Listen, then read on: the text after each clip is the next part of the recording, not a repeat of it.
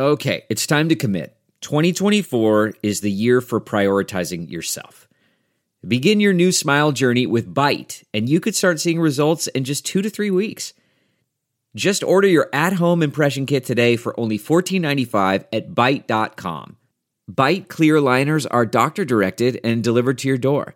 Treatment costs thousands less than braces, plus, they offer financing options, accept eligible insurance, and you could pay with your HSA, FSA. Get 80% off your impression kit when you use code WONDERY at Byte.com. That's B-Y-T-E dot com. Start your confidence journey today with Byte. Delve into the shadows of the mind with Sleeping Dogs, a gripping murder mystery starring Academy Award winner Russell Crowe. Now available on digital. Crowe portrays an ex-homicide detective unraveling a brutal murder he can't recall. Uncovering secrets from his past, he learns a chilling truth. It's best to let sleeping dogs lie. Visit sleepingdogsmovie.com slash Wondery to watch Sleeping Dogs, now on digital. That's sleepingdogsmovie.com slash Wondery. I fear that this will lead to breaking of the European Union. Before it was just the euro, but when they tied the fate of the European Union or the mechanisms of the European Union to the euro, this whole thing may fall apart. That's the gamble they took. And I don't know, it, it, it was a stupid gamble if you ask me. Welcome back to The Breakdown, an everyday analysis breaking down the most important stories in Bitcoin, crypto, and beyond.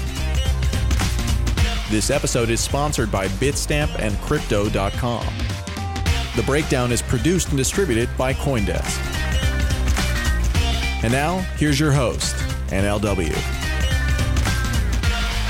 What's going on, guys? It is Friday, July 24th, and today we have a returning guest. Tuomas Malinen is back to talk about the European Union's new recovery plan. And interestingly, unlike many of the headlines that we've seen throughout this week, Tuomas is very skeptical and perhaps represents a point of view that is being under indexed in media right now. We'll get into that after the brief. First up on the brief today, let's talk about where jobs are coming back. As I've been saying, I'm trying to keep a balance of the economic data that is negative as well as the economic data that is more positive. And frankly, part of the conclusion that leads me to is that we have to get really specific. We can't look at quote unquote the economy as a monolith, just like we can't look at real estate as a monolith. So let's look at where jobs have been coming back because that may give us some insight into what's doing well and what's not. In terms of a percentage change in employment between April and June, here are the industries that are doing best. Dentist offices are up over 100%, personal services, amusements and gambling, clothing stores, sightseeing, transportation are all over 50% as well. Furniture stores are at about 50%, food service is just under 50%, and motor vehicle manufacturing is closer to 40%. Some of this, it seems, represents just people who are actually coming back, but then others perhaps also reflect an increased demand because of pent up demand from the few months of shutdown. In terms of the overall percentage of newly posted jobs since May, the industries that have the most openings are healthcare, which has about 17% of new openings, transportation and storage, which is about 15%, Business, broadly defined, I don't even know why that's a category because no one knows what the hell it means, is roughly 14%. Technology is a little under 10%. Retail is a little over 5%. And again, these are the percentages of the total number of job openings. Finance and insurance, manufacturing, construction, education, and real estate round out the top 10. The interesting thing about this is that you see healthcare, obviously, as one of the beneficiaries, or at least as one of the areas where there are more openings. That makes sense in the context of still continuing to have to deal with this crisis and having to live with it. But I think that the promising part of that is that staffing up in that area means that we might be able to better deal with it outside of some deus ex machina like an early vaccine. Ultimately, I think a lot of this is still lagging data, right? And it doesn't necessarily reflect a potential new wave of layoffs that come from continuing shutdowns or rather continuing issues with the coronavirus and the potential shutdowns or micro shutdowns that might occur. So It's important to note that this is all very up in the air, but I still think it's worth looking into which industries, relatively speaking, are doing better than others. Next up on the brief, China has retaliated from the US closing China's Houston consulate. I'm only going to cover this briefly because on the weekly recap tomorrow, I'm going to go a little bit more in depth about the week as it relates to US China. But this is basically a normal tit for tat, or maybe what we would have expected as a tit for tat.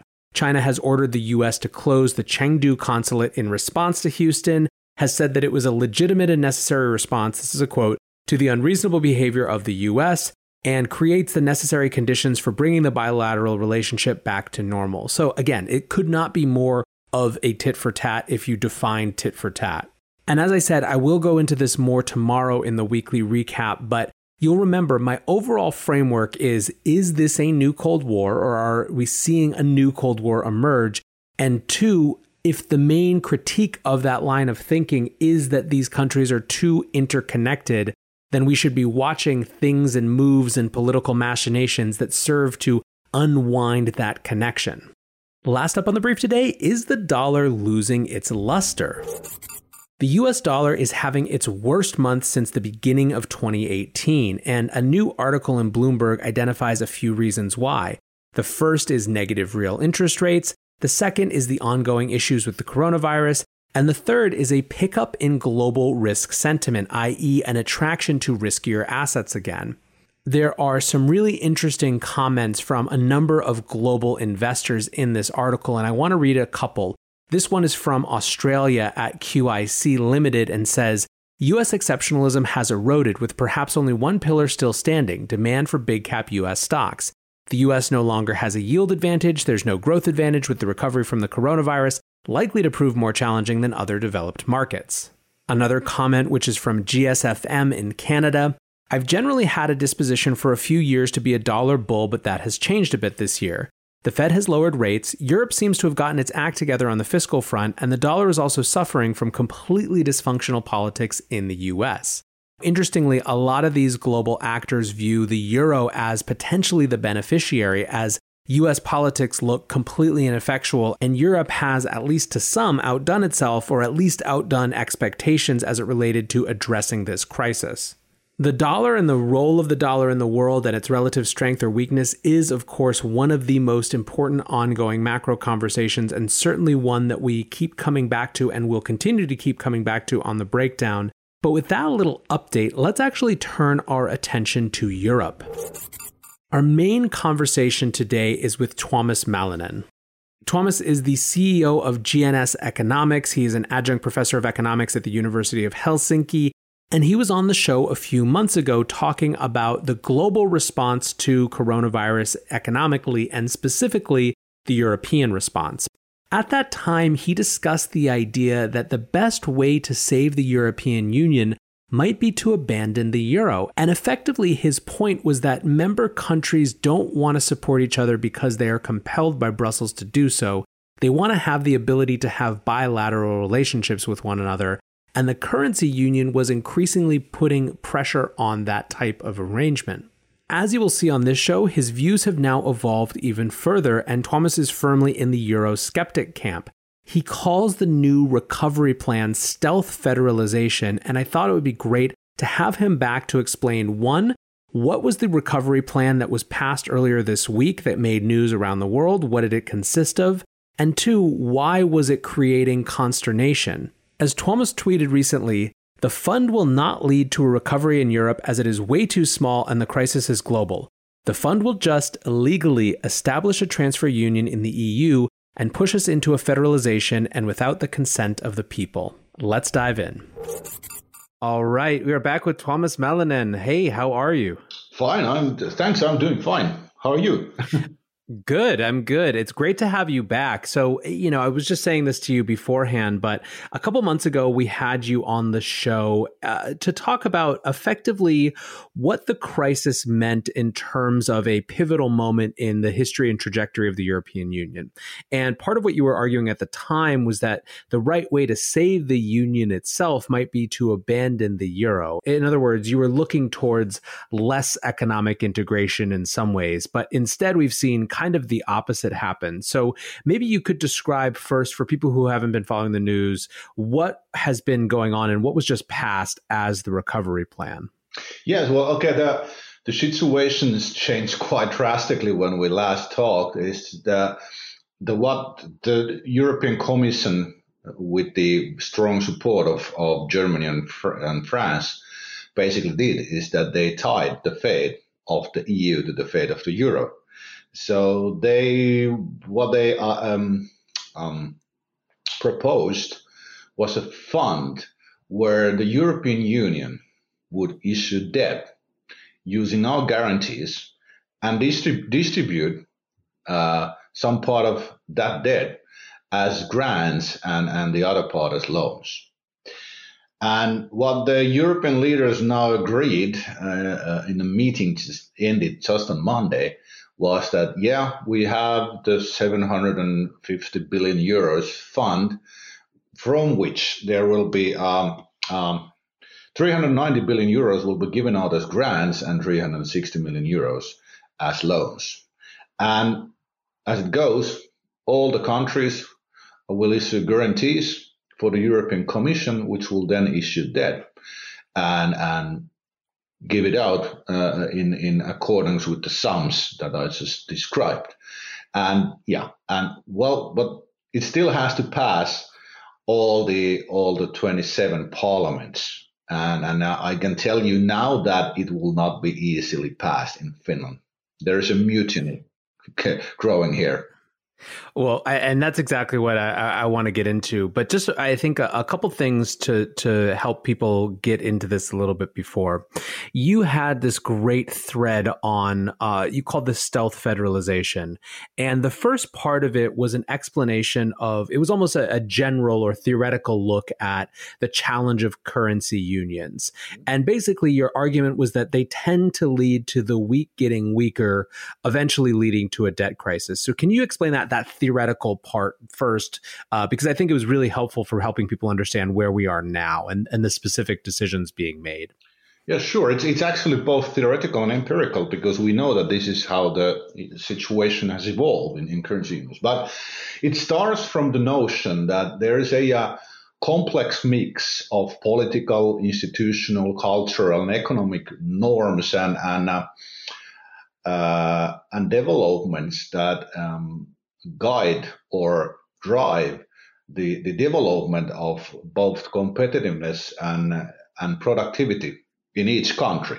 So each country has this mix, and and it, it's the mix is naturally as um, long as the history of a country. And in Europe, some countries like Greece and Italy, they have over two thousand years of history, almost three thousand years.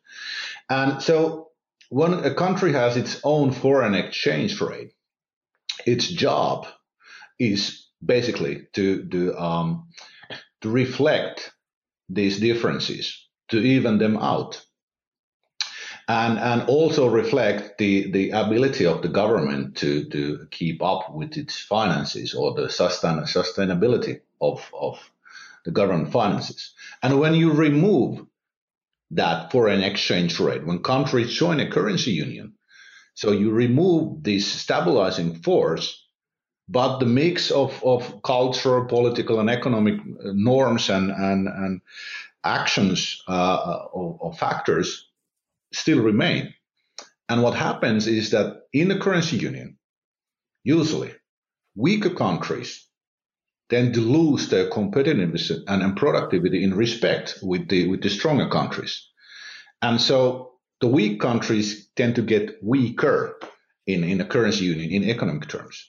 But what also happens is that when a, a weaker nation joins a currency union with the group of, of stronger nations, uh, its interest rate or her interest rates start to come down as the uh, um, as the international investors view the currency union kind of a creditor backstop meaning that if, if a weak country or any country in the currency union gets into trouble, uh, the investor will be bailed, investors will be bailed out.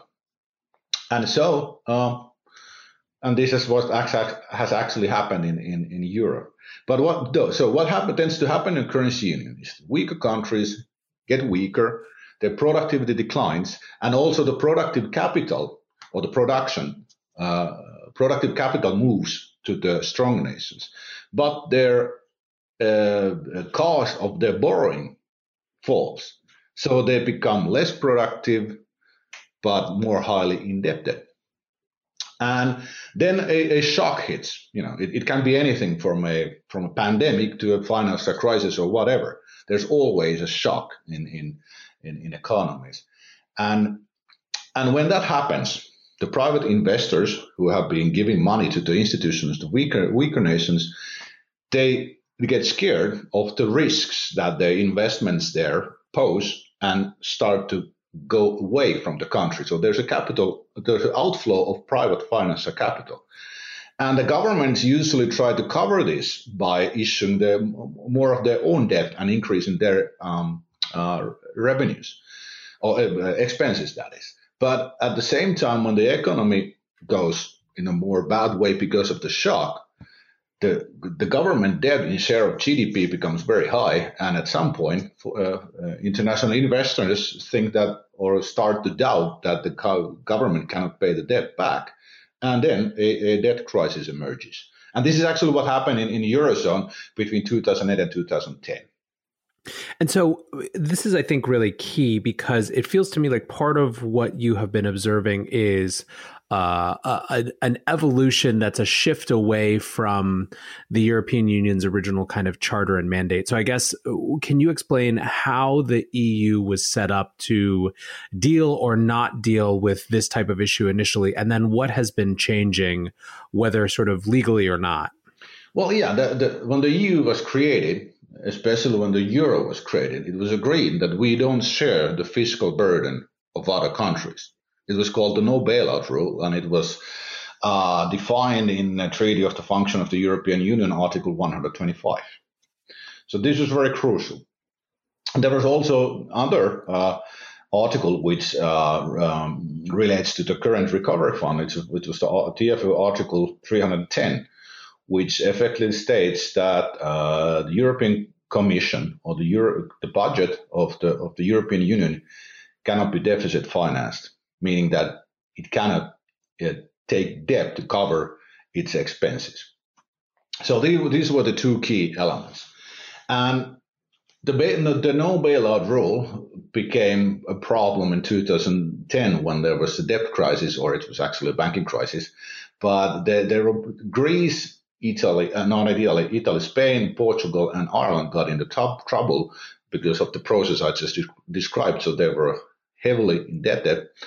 Uh, and then they would, you, you know, so the the German and French leaders basically get scared uh, because their banks had lent heavily to the southern countries or the um, uh, or the weaker countries of the eurozone, and so they had to, you know, uh, create some kind of a bailout fund, and so they created the European Financial Stability Facility, great name, EFSF, uh, and it issued debt in a, uh, um, backed by the members of the Eurozone and gave out loans to the crisis hit countries. And they were, um, these loans had conditions, which meant that the countries needed to uh, make structural reforms, cut their pensions, cut their you know, social security funds, etc.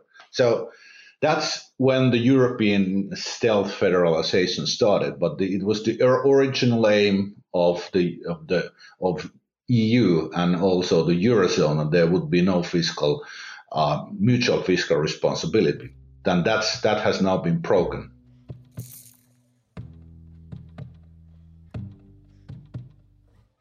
Bitstamp is the original global cryptocurrency exchange. Since 2011, Bitstamp has been the preferred exchange for serious traders and investors. Trusted by over 4 million customers, including top financial institutions. Bitstamp is built on professional grade trading technology their platform is powered by a NASDAQ matching engine, and their APIs are recognized as the best in the industry. Download the Bitstamp app from the App Store or Google Play, or visit bitstamp.net slash pro to learn more and start trading today. That's bitstamp.net slash pro. What's going on, guys? I'm excited to share that one of this month's breakdown sponsors is Crypto.com. Crypto.com offers one of the most cost efficient ways to purchase crypto out there, as they've just waived the 3.5% credit card fee for all crypto purchases. What's more, with Crypto.com's MCO Visa card, you can get up to 10% back on things like food and grocery shopping. When you buy gift cards with the Crypto.com app, you can get up to 20% back. Download the Crypto.com app today and enjoy these offers until the end of September. What is this the new mechanism uh, around European debt or that the recovery fund implements? Well, yeah. Well, first, it it, uh, it the first time ever uh, uh, creates a um, a process or, or a mechanism where the European Union actually the Commission uh, and take take debt and issue grants through the budget. So this breaches to Article 310, uh, naturally, and also the Article 125. And uh, there, there's kind of two mechanisms. This is the first one. So this is the first ever construct that the EU takes debt and gives out grants and loans. Well, the EU has given loans out before, but never grants. And the second is kind of a, a philosophical one because it states the European Commission has argued that we are currently in an economic emergency, which which means that the rules do not apply, that they can take on debt and you know give it out, and it it establishes a practice. It, it if this goes through, it, it it establishes a practice which states that the treaties of the European Union do not apply in an economic emergencies in, in, in general terms. And this is this is this is a process. This basically this establishes a, a, a transfer union. So uh, I'm interested to see to get your take on uh, on the motivations, right? So who was driving this particular approach and why? And I guess the question is almost two part. One is what's the financial or political motivation in the short term, or that is specific to this crisis, and then second uh, is there a force? Is this basically an excuse for a force that is interested in greater fiscal integration, anyways? Because it feels to me like that part of the issue here is that there's uh, just competing competing visions for the future of the EU in general, and this is a uh, an opportunity in this crisis to drive it to closer fiscal integration for some parties that had perhaps wanted that.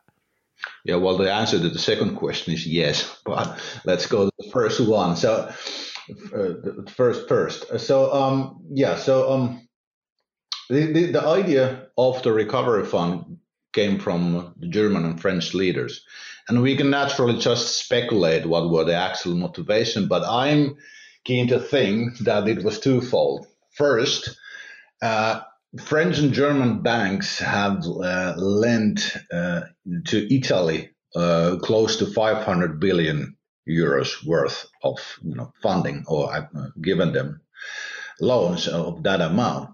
So, and Italy is is taking a serious serious hit now. It's it's the weaker weakest nation basically in the uh, in the eurozone at the moment. She has debt levels of over 100% of GDP. Productivity is low. Her economy has not basically grown since 2000 when it when uh, when she joined the eurozone. It's at the same level.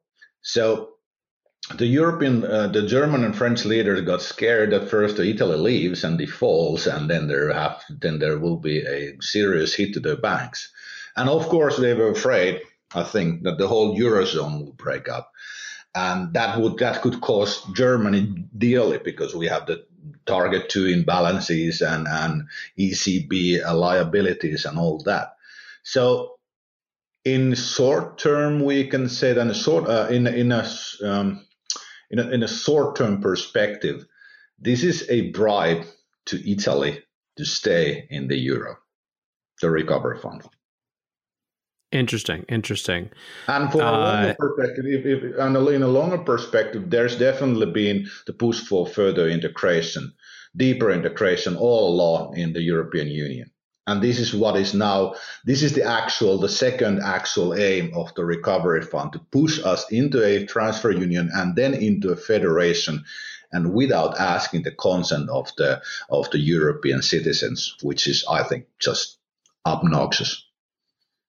Does the support break down on, on, those lines? Or I guess maybe let's broaden that question out. What has the response been uh, in in Europe? Is it country by country? Is it divided within countries? And to the extent that it's divided, who's on what side? Does it break strictly along the lines of people who want more fiscal integration versus not, or is it more complex than that?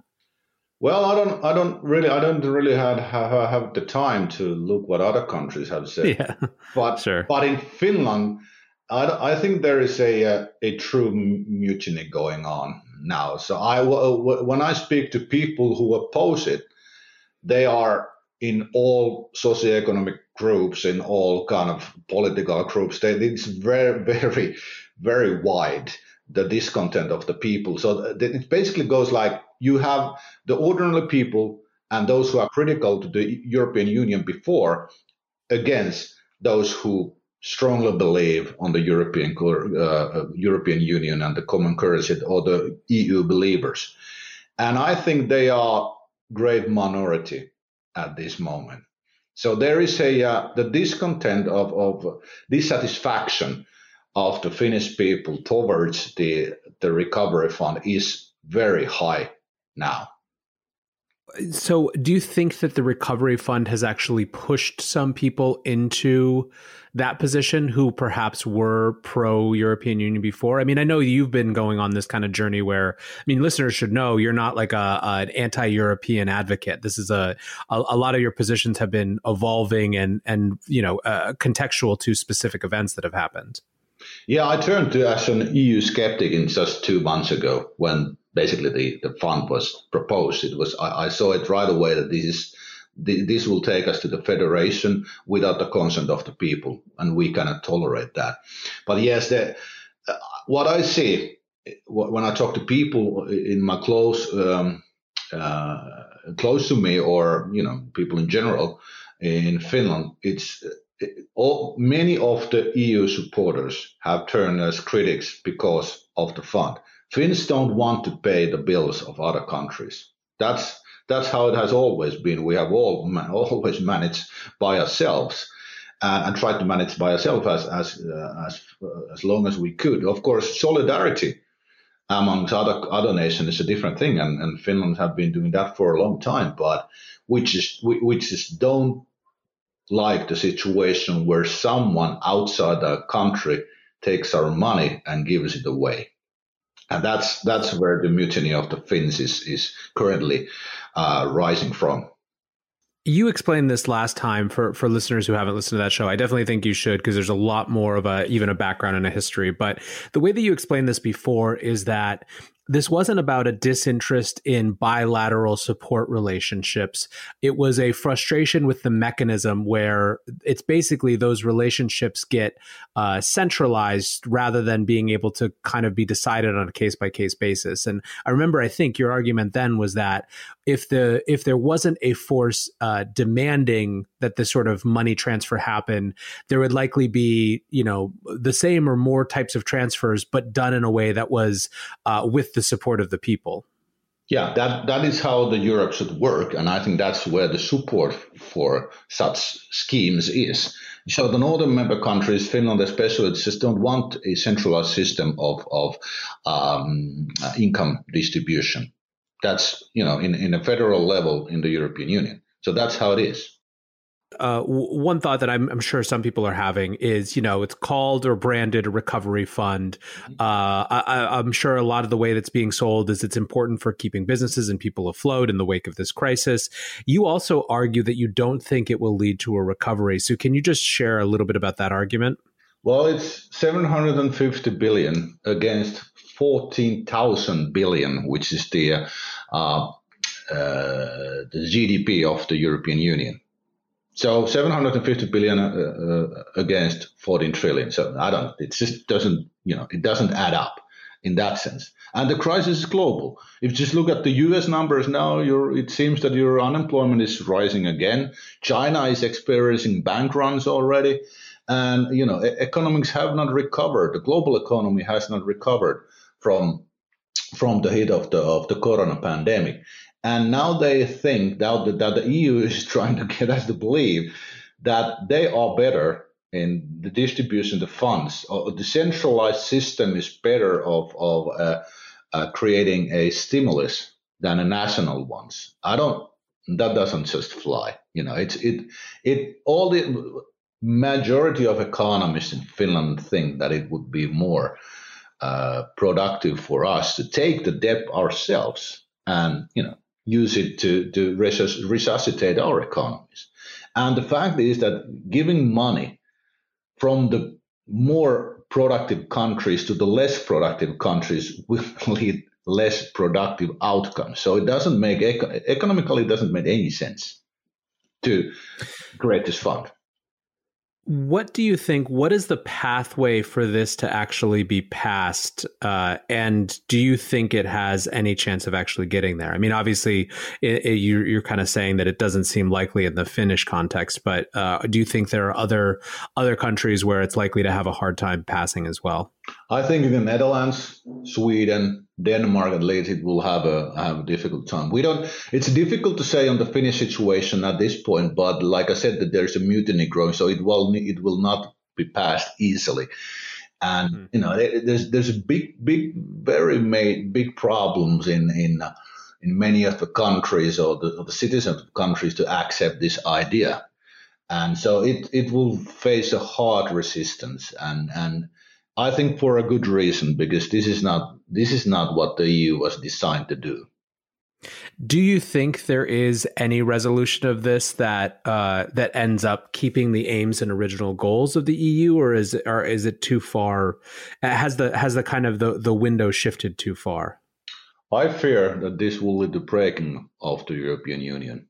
Before it was just the euro, but when they tied the fate of the European Union or the mechanisms of the European Union to the euro, this whole thing may fall apart.